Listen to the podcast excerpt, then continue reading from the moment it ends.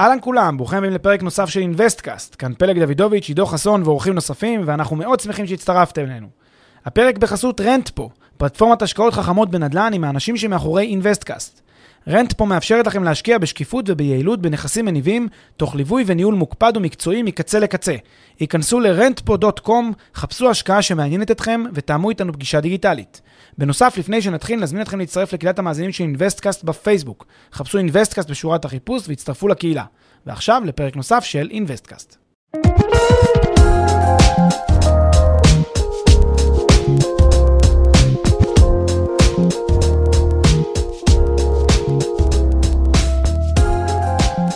שלום לכולם, אנחנו בפרק אה, מספר 21 של אינוויסטקאסט, והיום אנחנו רוצים לדבר על צורות אה, התאגדות שונות בהשקעות, על דרכים שונות אה, להשקעה בנדל"ן ובכלל, באמצעות כלים או ישויות משפטיות שאפשר להשתמש בהם לצרכים שלנו כמשקיעים. אז פלג, בואו בוא נתחיל מה, באמת מהצורות השונות, מהצורות, בוא נגיד, מהכלים המרכזיים שאפשר להשתמש בהם בדרך להשקעה. אנחנו מדברים על כלים משפטיים, על אישויות אה, או תאגידים משפטיים, שדרכם אנחנו יכולים אה, להשקיע בנדל"ן ולהשקיע בכלל. והכלי הראשון, המרכזי ביותר, אני חושב גם המוכר ביותר, הוא מה שמכונה חברה בעם, חברה בערבון מוגבל. אה, חברה בעם זה בעצם תאגיד משפטי שמיוסד, כן, מייסדים אותו על דרך של רישום ברשם החברות, רושמים את החברה. אמ, והתאגיד הזה הוא למעשה קצת קשה למי שלא משפטן אה, להבין את זה, אבל ברמה אבסטרקטית אני אעשה כמה שיותר אה, בקצרה לגעת בזה, זה בעצם תאגיד נפרד, אישות משפטית נפרדת, זה כאילו עוד בן אדם בעולם שמסתובב, שיש לו תעודת זהות, שזה הח"פ שלו, מספר החברה הפרטית שלו, והח"פ או התעודת זהות הזאת שהוא נושא איתו, היא משמשת אותו בצורך, לצורך כל דבר שהוא עושה, הוא יכול לעשות עסקאות, והוא יכול לקנות דברים, והוא יכול למכור דברים. הוא בעצם אישות משפטית נפרדת, שכשירה לעשות פעולות משפטיות. כן, כשאתם למשל אה, אה, קונים מוצר מאיזושהי חברה, אז אתם מתקשרים עם החברה בהסכם. החברה היא הצד להסכם, לא המנהל של החברה או העובדים בחברה, אלא החברה עצמה. אתם קונים מהחברה כי היא אישיות משפטית בפני עצמה. אמ, אז כך גם הנושא כשמקימים איזושהי חברה, החברה הזאת היא, חברה שנרשמת אה, ברשם החברות, וכדי לרשום אותה צריך מסמכי ייסוד מסוימים. מסמכי מייסדים, בדרך כלל זה תקנון החברה, שזה בעצם אותו אה, מסמך שכולל את כל ההוראות, הוראות ההפעלה של החברה, מה שבעצם אה, על בסיסו אפשר לנהל את החברה, לקבל החלטות בחברה, איך משקיעים, מה עושים, זה בעצם אותן אה, הוראות ש, שקובעים בתקנון, שמי שקובע אותן בעצם זה מייסדי החברה, אותם בעלי מניות ראשונים שקונים את מניות החברה או משקיעים בחברה כסף באמצעות הון, אה, אה, הם בעצם אותם אנשים שאחר כך גם, שגם, שגם קובעים בעצם את ה... אה, איך, איך תתנהל החברה ואיך יראה התקנון שלה. אז זה מסמך אחד, מסמך שני זה כמובן ה, ה, הרישום של החברה, תעודת, הזו, תעודת הרישום שלה, כן? תעודת ההתאגדות שלה. אותו תעודת זהות שאותה יכולה להציג ולהראות אה, לעולם כולו, שזה בעצם מה ש... אה, מה שהיא ומה שהיא עושה. אה, זה בעצם המסמכי ייסוד המרכזיים של החברה. אה, יש עוד דבר מעניין שצריך לומר לגבי רקע לחברה, הרבה מאוד מהפרטים על חברה רשומים במרשם. זאת אומרת, במרשם החברות, ברשות התאגידים אפשר למצוא מידע על החברה, לרבות שיעבודים שרשומים על שם החברה. אה, ומי בעלי המניות שלה, מתי היא נוסדה, האם בוצע שינוי שם לחברה, כן, חברה יכולה לשנות את השם שלה, קצת יותר קל מאשר לשנות שם של בן אדם, אבל זה גם אפשרי, אה, והיא בעצם, יש לה תעודת שינוי שם שיוצאת אחר כך, ואז אפשר להתחקות אחר ההיסטוריה של השינוי שם שלה, להבין בדיוק מי זאת החברה הזאת וכולי, כל זה מופיע בתוך אה, רשם החברות. זה, זה בגדול הבסיס לחברה, אני לא רוצה להיכנס יותר מדי לעומק, רק אולי עוד מילה ש... בעצם ה, ה, לחברה יש, יש שתי רמות של, של ניהול, או אפילו שלוש רמות של ניהול, אם תרצו. הרמה הראשונה זה בעלי המניות של החברה, זה אותם אנשים שהם השותפים בחברה, מחזיקים את המניות שלה, השקיעו בכסף לפעמים. אלה בעלי המניות. הם בסופו של דבר קובעים את המדיניות ברמה הכי רחבה של החברה. הם יכולים למנות את מה שמכונה חברי הדירקטוריון של החברה, אותם מועצת מנהלים, שהיא מקבלת את ההחלטות האסטרטגיות, את ההחלטות ברמה הרחבה של החברה.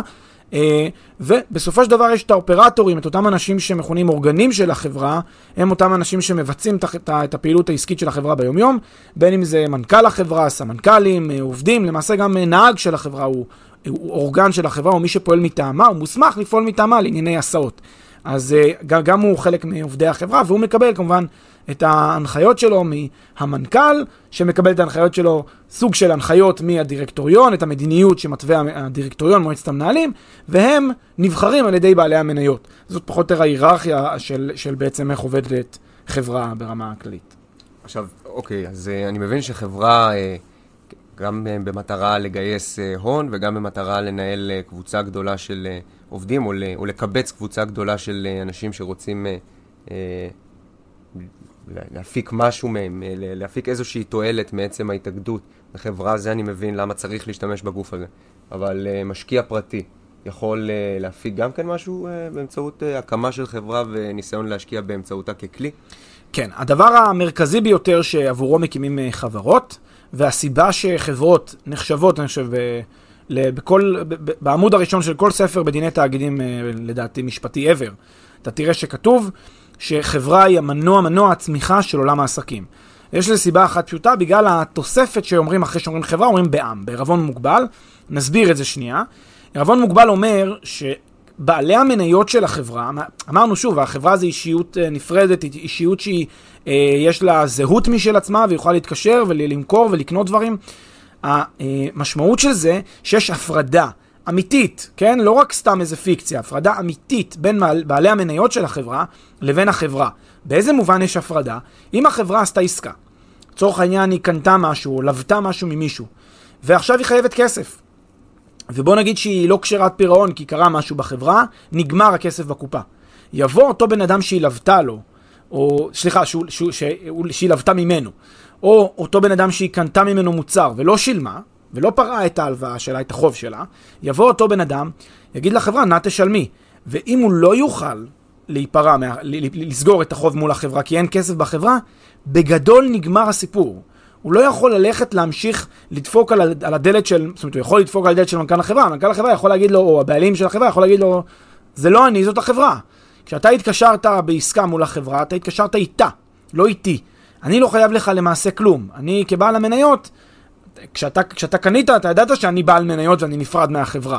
ולכן, אתה היית צריך לבדוק שהחברה היא קשרת פירעון לפני שנתת לה הלוואה, או לפני שמכרת לה מוצר, וכשהיא לא יכולה לכסות את החוב.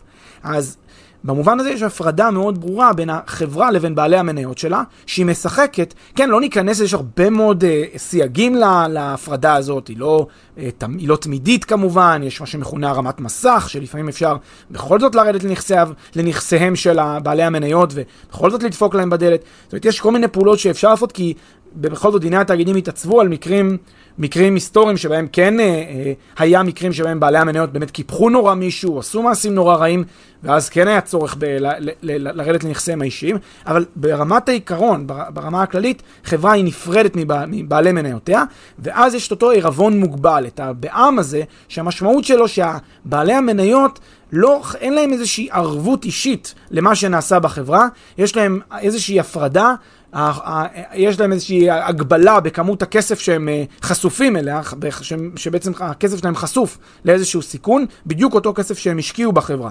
את הכסף שהם כבר השקיעו בחברה, אם החברה קורסת, הם כבר לא יקבלו חזרה יותר. זה מה שהם השקיעו, אבל זהו, זה מוגבל, בזה זה נעצר. הם לא עכשיו ערבים לנצח לכל מה שקורה בחברה, רק בגלל של בעלי המניות שלה, שוב, והכל בלבד שלא היה משהו אחר שקרה, שהצדיק את הערבות שלהם, או שהם, או שהם נתנו ערבות אישית או סיבה אחרת. נון אה, ריקורס, דברים מהסוג הזה, זה דוגמה לכך.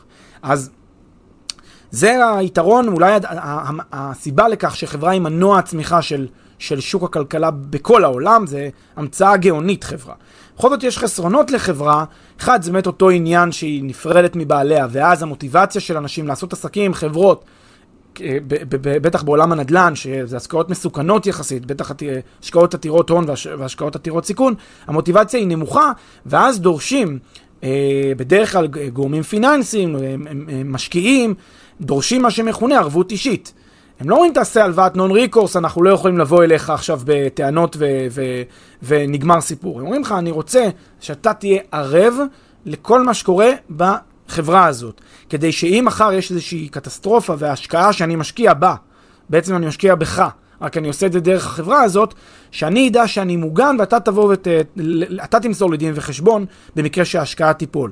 ולכן מנגנון של ערבות אישית הוא לא מנגנון בכלל חריג בעולם החברות, ואז זה קצת מעקר מתוכן את נושא הערבות, ה... את נושא הערבון המוגבל הזה, כי הרבה בעלי מניות, בטח בתחילת הדרך, נותנים ערבות אישית לבנקים, לגורמים פיננסיים, על כל דבר שהחברה עושה, כדי להתגבר על החשש של, הפינ... של גורמים פיננסיים לתת כסף שיכול לרדת לטמיון. לכן זה יתרון שבא עם חיסרון, בגלל הצורך לפעמים לתת איזושהי אה, ערבות אישית. חיסרון נוסף אה, שיש לחברה, וזה אולי, אולי טיפה מקדים את המאוחר, אבל אני אתייחס לכך יותר בהרחבה בהמשך, זה בהיבטי מיסוי. על חברה היא, היא, היא, היא אישות שאינה שקופה לצורכי מס, אני ארחיב על זה תכף, ולכן היא חייבת במיסים על כל אה, רווחיה, מה שמכונה מס חברות. אה, יש אה, תהליך מסוים שחברה כן בכל זאת יכולה להכיר בהוצאות שהוצאות מותרות בניכוי, ככה שהיא לא מחויבת במס על ההכנסה שלה כמו, כמו יחיד שממוסה על ההכנסה שלו, כן, יחיד שאינו עוסק. יחיד שיש לו הכנסות, ממוסה על ההכנסה, מבלי קשר להוצאה שהוצאה ב, בקשר לייצור ההכנסה הזה. חברה, לעומת זאת, יכולה לנקות הוצאות, כן, הוצאות שכרוכות בייצור ההכנסה, והוצאות שמותרות בניכוי, ככה שזה אה, זה מס מסוים שהיא חייבת לשאת בו, אבל בכל אופן, אה, זה לא שהיחיד... הוא משקיע במישרין בנכס כשהוא קונה נכס באמצעות חברה, אלא הוא משקיע באמצעות החברה, ואז החברה כבר היא אישות מס בפני עצמה, יש לה תיק, והיא מדווחת, והיא מצהירה, ויש דיווחים, ויש דוחות, ויש פה התעסקות לא פשוטה, גם בהיבטים מיסויים, גם בהיבטים חשבונאיים, זה בצד הייתי אומר של החיסרון, אבל uh, בכל זאת uh, חברה זה האמצעי, אני חושב, ה-number one, undoubtedly, לעסקאות uh, גם נדל"ן, גם בכל דבר אחר. הפרק בחסות מחירון פרופדו, מחירון הדירות של ישראל. מחירון הדירות המקיף והמתקדם בישראל, המאפשר לכם לגלות בלחיצת כפתור מהו המחיר של הנכס. והכל בחינם. חפשו בגוגל מחירון פרופדו או מחירון הדירות של ישראל. אוקיי, אוקיי, אז בואו נדבר על ה number 2. אה, כן. אתה יודע, אה, צורות התאגדות אה, נוספות, שונות, מעניינות, שכדאי לנו לדעת עליהן? יש שתי צורות אה, התאגדות שמשמשות אה, להשקעות. גם כן, תראה, יש עוד צורות התאגדות שאנחנו לא ניכנס להן, אג"חים למיניהם, אני לא רוצה לגעת בזה, זה טיפה פחות אה, נפוץ. היותר נפוצות זה באמת שותפויות. כאן זה מתפצל לשני סוגים של שותפויות, זה שותפות uh, כללית ושותפות מוגבלת. נתחיל רגע בהגדרה כללית לשותפות. שותפות זה בעצם איזושהי, uh, איזושהי, אפשר לומר שזה חוזה, חוזה שותפות, כמו שאמרנו קודם שיש תקנון לתאגיד, שזה בעצם ה, ה, מה שמחליט איך התאגיד הזה יתנהל, בשותפות יש גם משהו כזה, הסכם שותפות זה נקרא, והסכם שותפות, על, על בסיסו נוצרת שותפות. יש פה קצת הבחנה מחברה, כי שותפות כללית לא חייבת ברישום כדי, להיות, לא, כדי לכונן אותה, לעומת זאת שותפות מוגבלת כן חייבת רישום, לא ניכנס רגע יותר מדי לזה, רק אני אגיד שעצם זה שאני עושה איתך עכשיו הסכם משותפות ואנחנו כותבים, הנה אנחנו מקימים שותפות, לפעמים די בכך כדי שיש לנו כבר תאגיד שיצרנו אותו. עצם ההסכם הזה חולל תאגיד שהוא אותו שותפות, אה, והשותפות הזאת במקרה הזה תהיה כללית, אלא אם כן היא תהיה מוגבלת ואז נצטרך לרשום את ההסכם כדי לתת תוקף לשותפות הזאת, אבל ברמת העיקרון, ההסכם הזה, הסכם השותפות, יקבע איך תתנהל השותפות, מה המטרה של השותפות, אה, אה, מה הרכב ההון של השותפות, איך מזרימים את הכספים, איך מתחלק, מתחלקים הרווחים וכולי, מה, מה, מה, מה תחום הפעילות של השותפות. בעצם ההסכם הזה יקבע את כל, ה, את כל הדרך של השותפות, וזה אה, בגדול. גם שותפות, ברגע שאפשר לרשום אותה, ואז כשהיא נרשמת, יש לה מסמכי התאגדות כמו תעודת זהות, גם כמספר שותפות, היא שותפות שהיא רשומה והיא, והיא מופיעה ברשם השותפויות, עם אה, פירוט, תאריכים וכולי, כמו די דומה למה שאמרנו לחברה. אה, בשותפויות מוגבלות יש חובה להפקיד לרשם השותפויות את אה, הסכם השותפות המוגבלת, כך שיהיה נגיש לעיני כל, כל אחד יכול לקרוא את הסכם השותפות המוגבלת. וזה בגדול המסמכים שרלוונטיים לשותפות. עכשיו, אולי טיפה נצלול להבחנה בין כללית למוגבלת, אז שותפות כללית היא פשוט אה, קבוצה של, אה, של, של, של, של אנשים שהם יותר, בעצם יותר משניים, שעשו אה, ביניהם הסכם שותפות, וקבעו שהם מקימים איזושהי שותפות לצורך פעילות עסקית מסוימת. אוקיי? אולי ההבדל המרכזי בין שותפות לבין חברה, זה שבניגוד לחברה שה-state of mind שלה זה להיות אה, אה, בערבון מוגבל, אם כי בסוגריים אני אגיד שגם יש חברות שהן לא בערבון מוגבל, אבל זה כמעט לא קיים, אז ה-state of mind של שותפות כללית הוא בדיוק הפוך. שותפות היא תמיד לא מוגבלת, זאת אומרת, ה... כשאני רושם אותה, אני בעצם כשותף בשותפות חב ביחד ולחוד לכל החובות שיש לשותפות. קח דוגמה, אני עכשיו כשותפות כללית, אני ואתה מקים שותפות כללית, ואנחנו משקיעים באיזשהו מיזם. אז הנושים של המיזם הזה, של השותפות בעצם, אם השותפות לא מחזירה להם את הכסף, פשוט יכולים לבוא, לדפוק לנו בדלת ולבקש מאיתנו להחזיר את הכסף. אנחנו חייבים ביחד ולחוד לחובות השותפות. בלי שום קשר לכמה הכנסנו פנימה לתוך השותפות. בלי שום קשר לכמה הכנסנו, אה, אנחנו חייבים בגלל ששותפות, מהבחינה הזאת אין לה את אותו ערבון מוגבל שיש לבעלי המניות שלה. אותם מחזיקי יחידות השתתפות בשותפות, שזה אני ואתה, השותפים בשותפות, אנחנו חייבים ביחד ולחוד לחובות שלה. אה, ולכן בעצם אין לנו את אותו יתרון שדיברנו עליו קודם. אה, מה ש... מה שעושים כדי להתמודד עם זה, הם מקימים שותפות מוגבלת. מה זו שותפות מוגבלת? שותפות מוגבלת זה עוד איזושהי יצירה חכמה, שאומרת, שמע, שוב, אנחנו עושים איזשהו הסכם שותפות, קוראים לו הסכם שותפות מוגבלת, תכף נסביר למה אנחנו עושים את זה ולא מקימים פשוט חברה.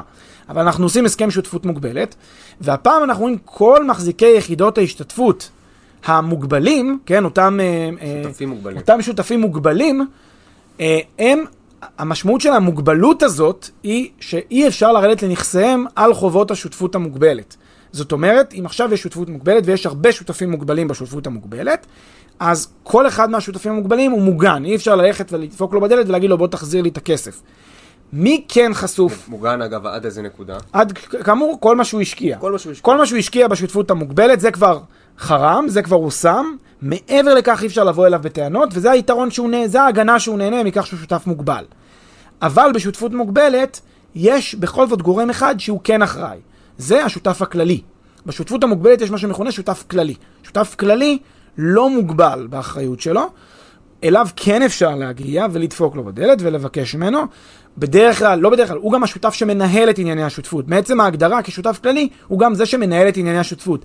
ואז זה עושה גם היגיון מסוים. כלומר, זה איזושהי שותפות שמקימים אותה כשיש צד אחד שהוא דומיננטי או יזם, והוא אומר, אני אאגד תחתיי הרבה אנשים שהם שותפים מוגבלים, הם פחות מנוסים, פחות מכירים, אני אנהל את הענייני השותפות עבורם, ואני לוקח את האחריות. הם לא אחראים, אני אחראי. אז השותף הכללי שהוא אחד, הוא אותו גורם אחראי, וכל השותפים המוגבלים שהם רבים, הם אה, אה, מוגנים, אי אפשר ל- ל- לבקש מהם להחזיר חובות של השותפות המוגבלת. מה הרבה פעמים עושים? מקימים שותף כללי בתור חברה בעם. ואז מה עשית? אתה התגברת פעמיים על שתי הבעיות, כי החברה בעם היא אמנם זאת שעכשיו ערבה לחובות השותפות המוגבלת. אבל היא מוגבלת בעצמה. אבל, אבל הבעלי מניות שלה, היחידים שמחזיקים במניות של החברה בעם הזאת, שהיא השותף הכללי בשותפות מוגבלת, הם מוגנים מפני אחריות אישית. שוב, אלא הם נתנו איזושהי ערבות אישית לחובות השותפות המוגבלת. אז זה איזשהו מנגנון קצת יותר מורכב, הוא מאוד מאוד נפוץ אבל, בהשקעות, שותפות מוגבלת, כדאי להכיר אותו, הוא מאוד נפוץ, כדאי גם להבין את המנגנון שלו. תכף נדבר אולי על קרנות השקעה, אנחנו נדבר יותר בהרחבה על שותפות מוגבלת אה, ציבורית, ונבין למה היא מנגנון כל כך אה, אטרקטיבי להשקעות. אבל רק כדי לקנח, אני אגיד רק איזשהו יתרון בולט שיש לשותפות, בוודאי על פני חברות. אה, ולכן הרבה אנשים דווקא בוחרים להקים שותפויות כדי להשקיע בנדל"ן או באפיקים אחרים, וזה הנושא של עצם העובדה ששותפות היא לא אישות מוכרת לצורכי מס. רשות המס, רשות המיסים, רואה שותפות כמשהו שקוף. שקוף במובן הזה שמתעלמים מזה שיש שם שותפות. בעצם רואים את השותפים עצמם כאילו הם מחזיקים במישרין בכל הנכסים וההתחייבויות שיש לשותפות. דמיינו שיש שותפות שמחזיקה ב... לא יודע מה, בשלושה נכסים, מלון ובית ולא יודע מה, עוד איזה בניין. במקום שרואים את השותפות כמי שמחזיקה, אפילו שזה מה שגם רשום בטאבו, שהשותפות היא הבעלים, אז רשות המיסים אומרת, לא השותפות פה היא הבעלים, כי אני לא יודע מה זה שותפות. כל אחד מהשותפים בשותפות, אני רואה אותו כבעלים שמחזיק חלק מסוים מה, מאותם נכסים, מהמלון, מהבניין ומהבית. ואז אני ממסה אותו, את אותו שותף, כאילו הוא מחזיק ישירות באותו, בכל אחד מהנכסים האלה, וזה נותן לחלק מהאנשים הטבות מיסים מסוימות בהשוואה להשקעה דרך חברה. השקעה דרך חברה כרוכה במיסוי כפול, לא רוצה גם בזה להרחיב, זה גם uh, עולם בפני עצמו, אבל בקצרה ממש יש מס ברמת החברה, ואז כשמושכים את הכספים יש משהו, תהליך שמכונה דיבידנד, חלוקה של רווחים של החברה, ויש מס ברמת הדיבידנד, מס דיבידנד. ואז יוצא שבעל המניות, כשהוא נפגש עם רווחים, עם, עם, עם הרווחים של החברה, הוא בעצם עובר שני רבדי מיסוי יחסית אה, אגרסיביים, הוא נפגש בסופו של דבר משהו, משהו כמו 50% מהרווח של החברה. נכנס לו לכיס בסיכומו של דבר. בשותפות, הרבה מאוד פעמים המצב יותר טוב מבחינת המשקיע, כי יש מיסוי רק ברמת היחיד.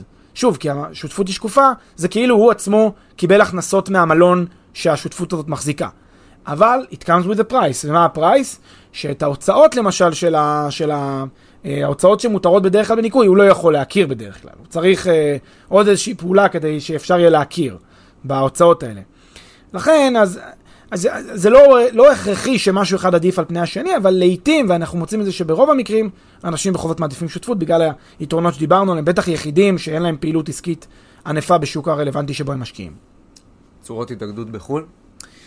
צורות התאגדות בחו"ל אה, למעשה מאוד דומות לצורות התאגדות בארץ. הדין הישראלי גם שאב את עצמו ממערכות דינים אה, בריטיות ואחרות, זאת אומרת, אין, לא, לא צריכה להיות פה הרבה הפתעה.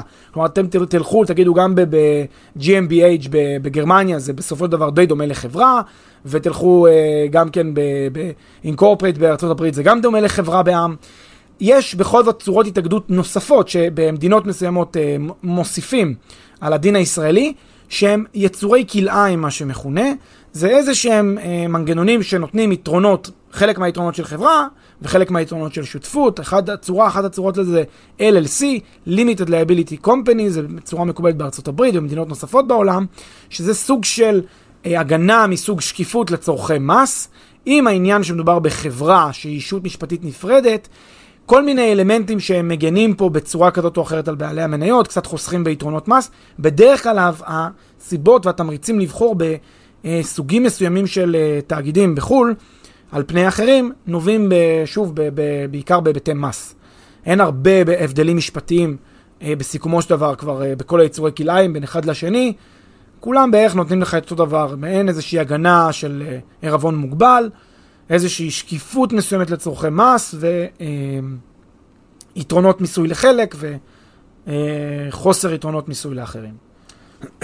טוב, אז דיברנו על, אה, בגדול על שני, שתי הצורות התאגדות הבולטות בעולם ההשקעות. איזה יישומים יש להם בעולם ההשקעות? יש איזה ישויות מיוחדות ש, שדרכם משקיעים, שמשתמשות בחברה בעם או באיזו שותפות מוגבלת, לא מוגבלת?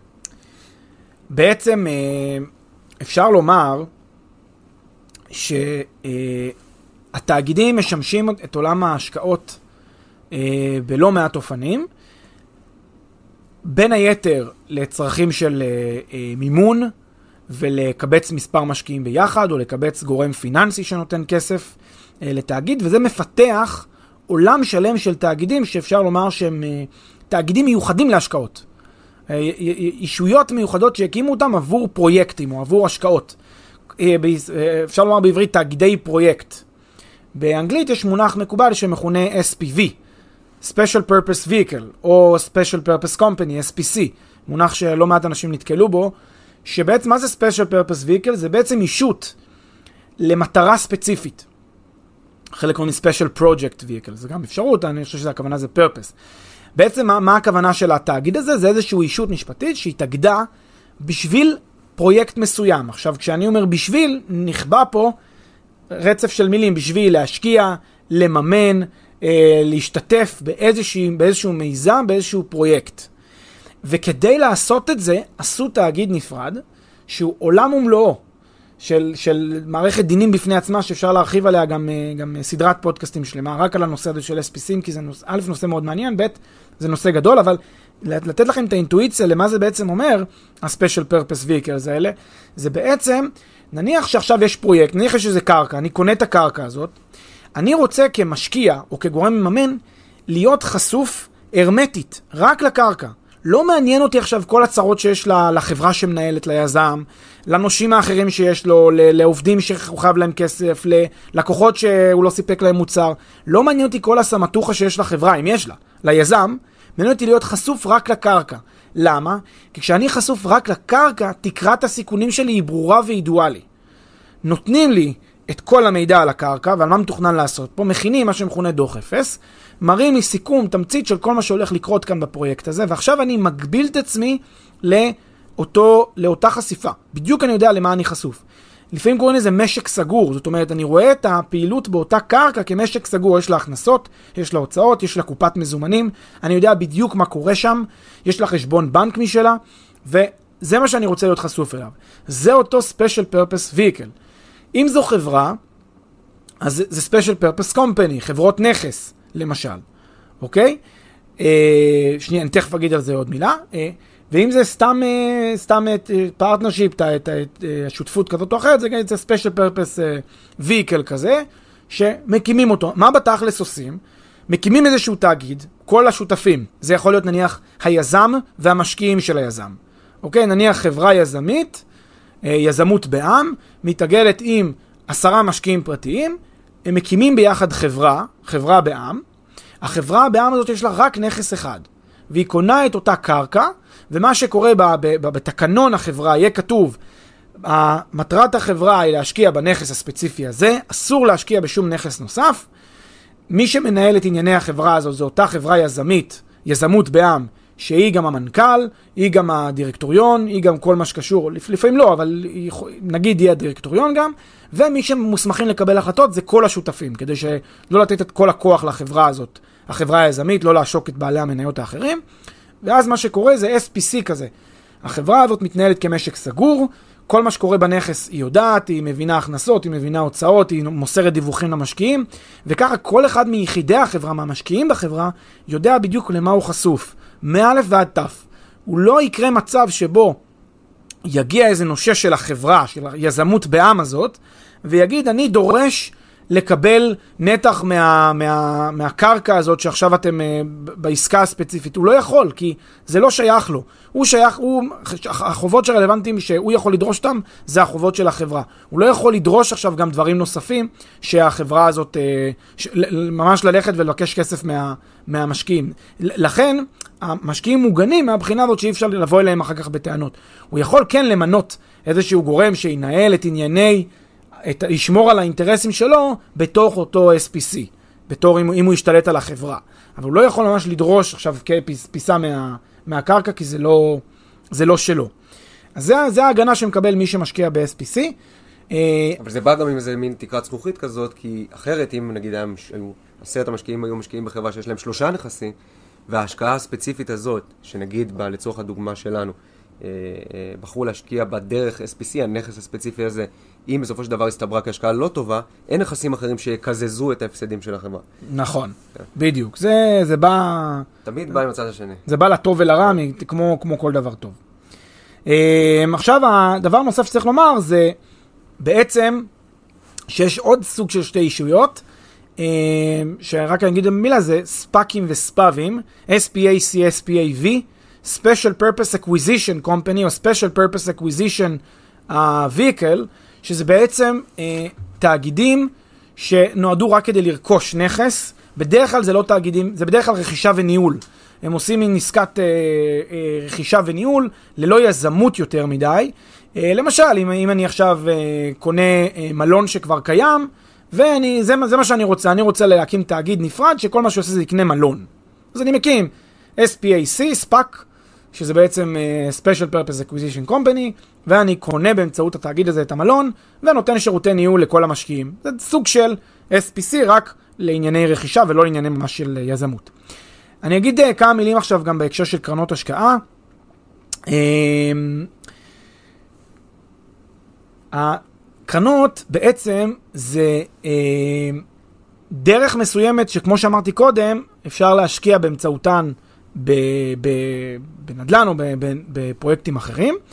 אה, כשאומרים קרן השקעה זה בסך הכל אומר שאיגדתי, כן? איגדתי באיזשהו תאגיד ש- שאני מקים קבוצה של משקיעים.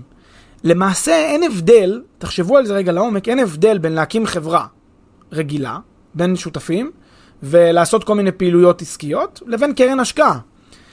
פשוט, כי, כי בשני המצבים יש בעלי מניות, עושים איזושהי פעילות עסקית ומנסים להרוויח כסף.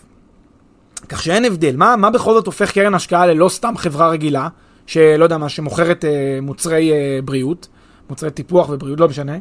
ההבדל הוא שקרן השקעה זה קבוצה של אנשים בדרך כלל שמאגדים אותם רק לצורך ההשקעה, רק למטרת ההשקעה, כשזה בדרך כלל מחולק ככה שיש גורם מנהל, גורם יזמי, ומשקיעים.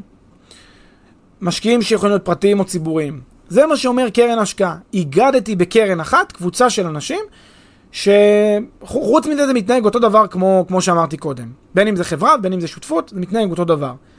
ואחת הדרכים המרכזיות לעשות קרנות השקעה היא באמצעות שותפויות מוגבלות, בגלל אותו יתרון שציינתי אותו קודם, כי כל אחד מהשותפים המוגבלים מוגן, ויש שותף כללי שהוא הגורם הדומיננטי שמנהל את ענייני הקרן, את אותה ענייני קרן השקעה. זה בגדול. דרך נוספת שהתפתחה פחות או יותר בעשור, בעשור וחצי האחרונים, זה מה שמכונה ריטים. ריטים זה real estate investment trusts, זה בעצם מנגנוני השקעה קבוצתיים, ציבוריים, בנכסים.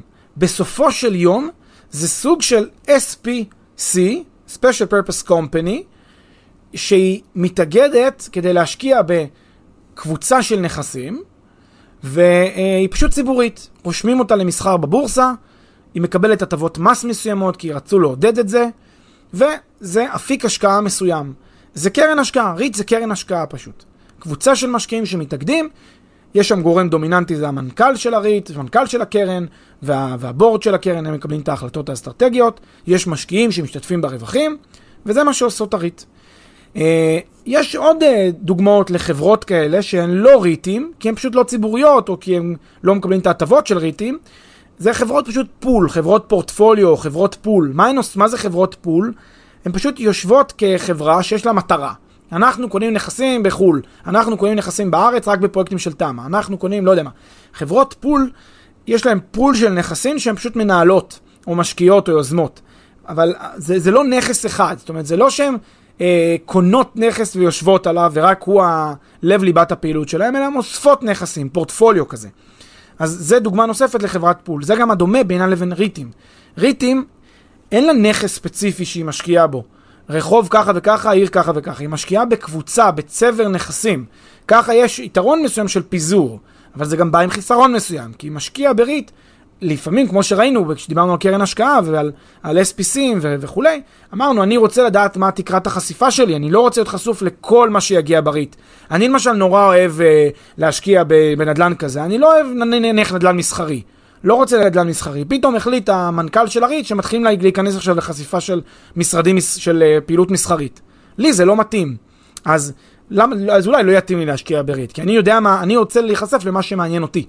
יש גם ריטים אגב שמתמקדים. ויש ב... ריטים, מגורית למשל, זה אחת מקרנות הריט, ששמה לה כמטרה, אני משקיעה בשוק המגורים. אבל בכל זאת הפיזור שלך הוא יחסית רחב לטוב ולרע. נכון, כי גם במגורית, למשל, היא, היא אומרת, אנחנו, האמת אני לא מכיר כל כך טוב את המודל של מגורית, אבל אם אני זוכר נכון, היא אומרת, אנחנו מתעסקים יותר באזורי פריפריה, אנחנו לא מתחפשים, דווקא אני, אני כמשקיע, אולי הייתי מעדיף יותר uh, מרכז. שוב, לא יודע איך מגורית, ולא לא יודע, לא יודע, לא מכיר את הביצועים, אבל יכול להיות שיש אנשים שיגידו, אני מעדיף להיות במרכז, לא מעדיף באזורים אה, פריפריאליים, ואולי יש כאלה שיגידו הפוך, אני מעדיף דווקא בפריפריאליים ולא במרכז.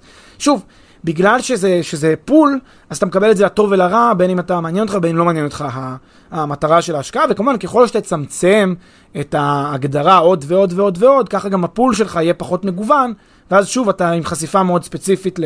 אמנם פיזרת קצת מבחינה גיאוגרפית אולי, אבל אתה עם חשיפה מאוד ספציפית לסקטור מסוים, לכן, שוב, זה, זה לטוב ולרע, אי אפשר להגיד שמשהו אחד עדיף על פני אחר, ב-100% מהמקרים כמובן.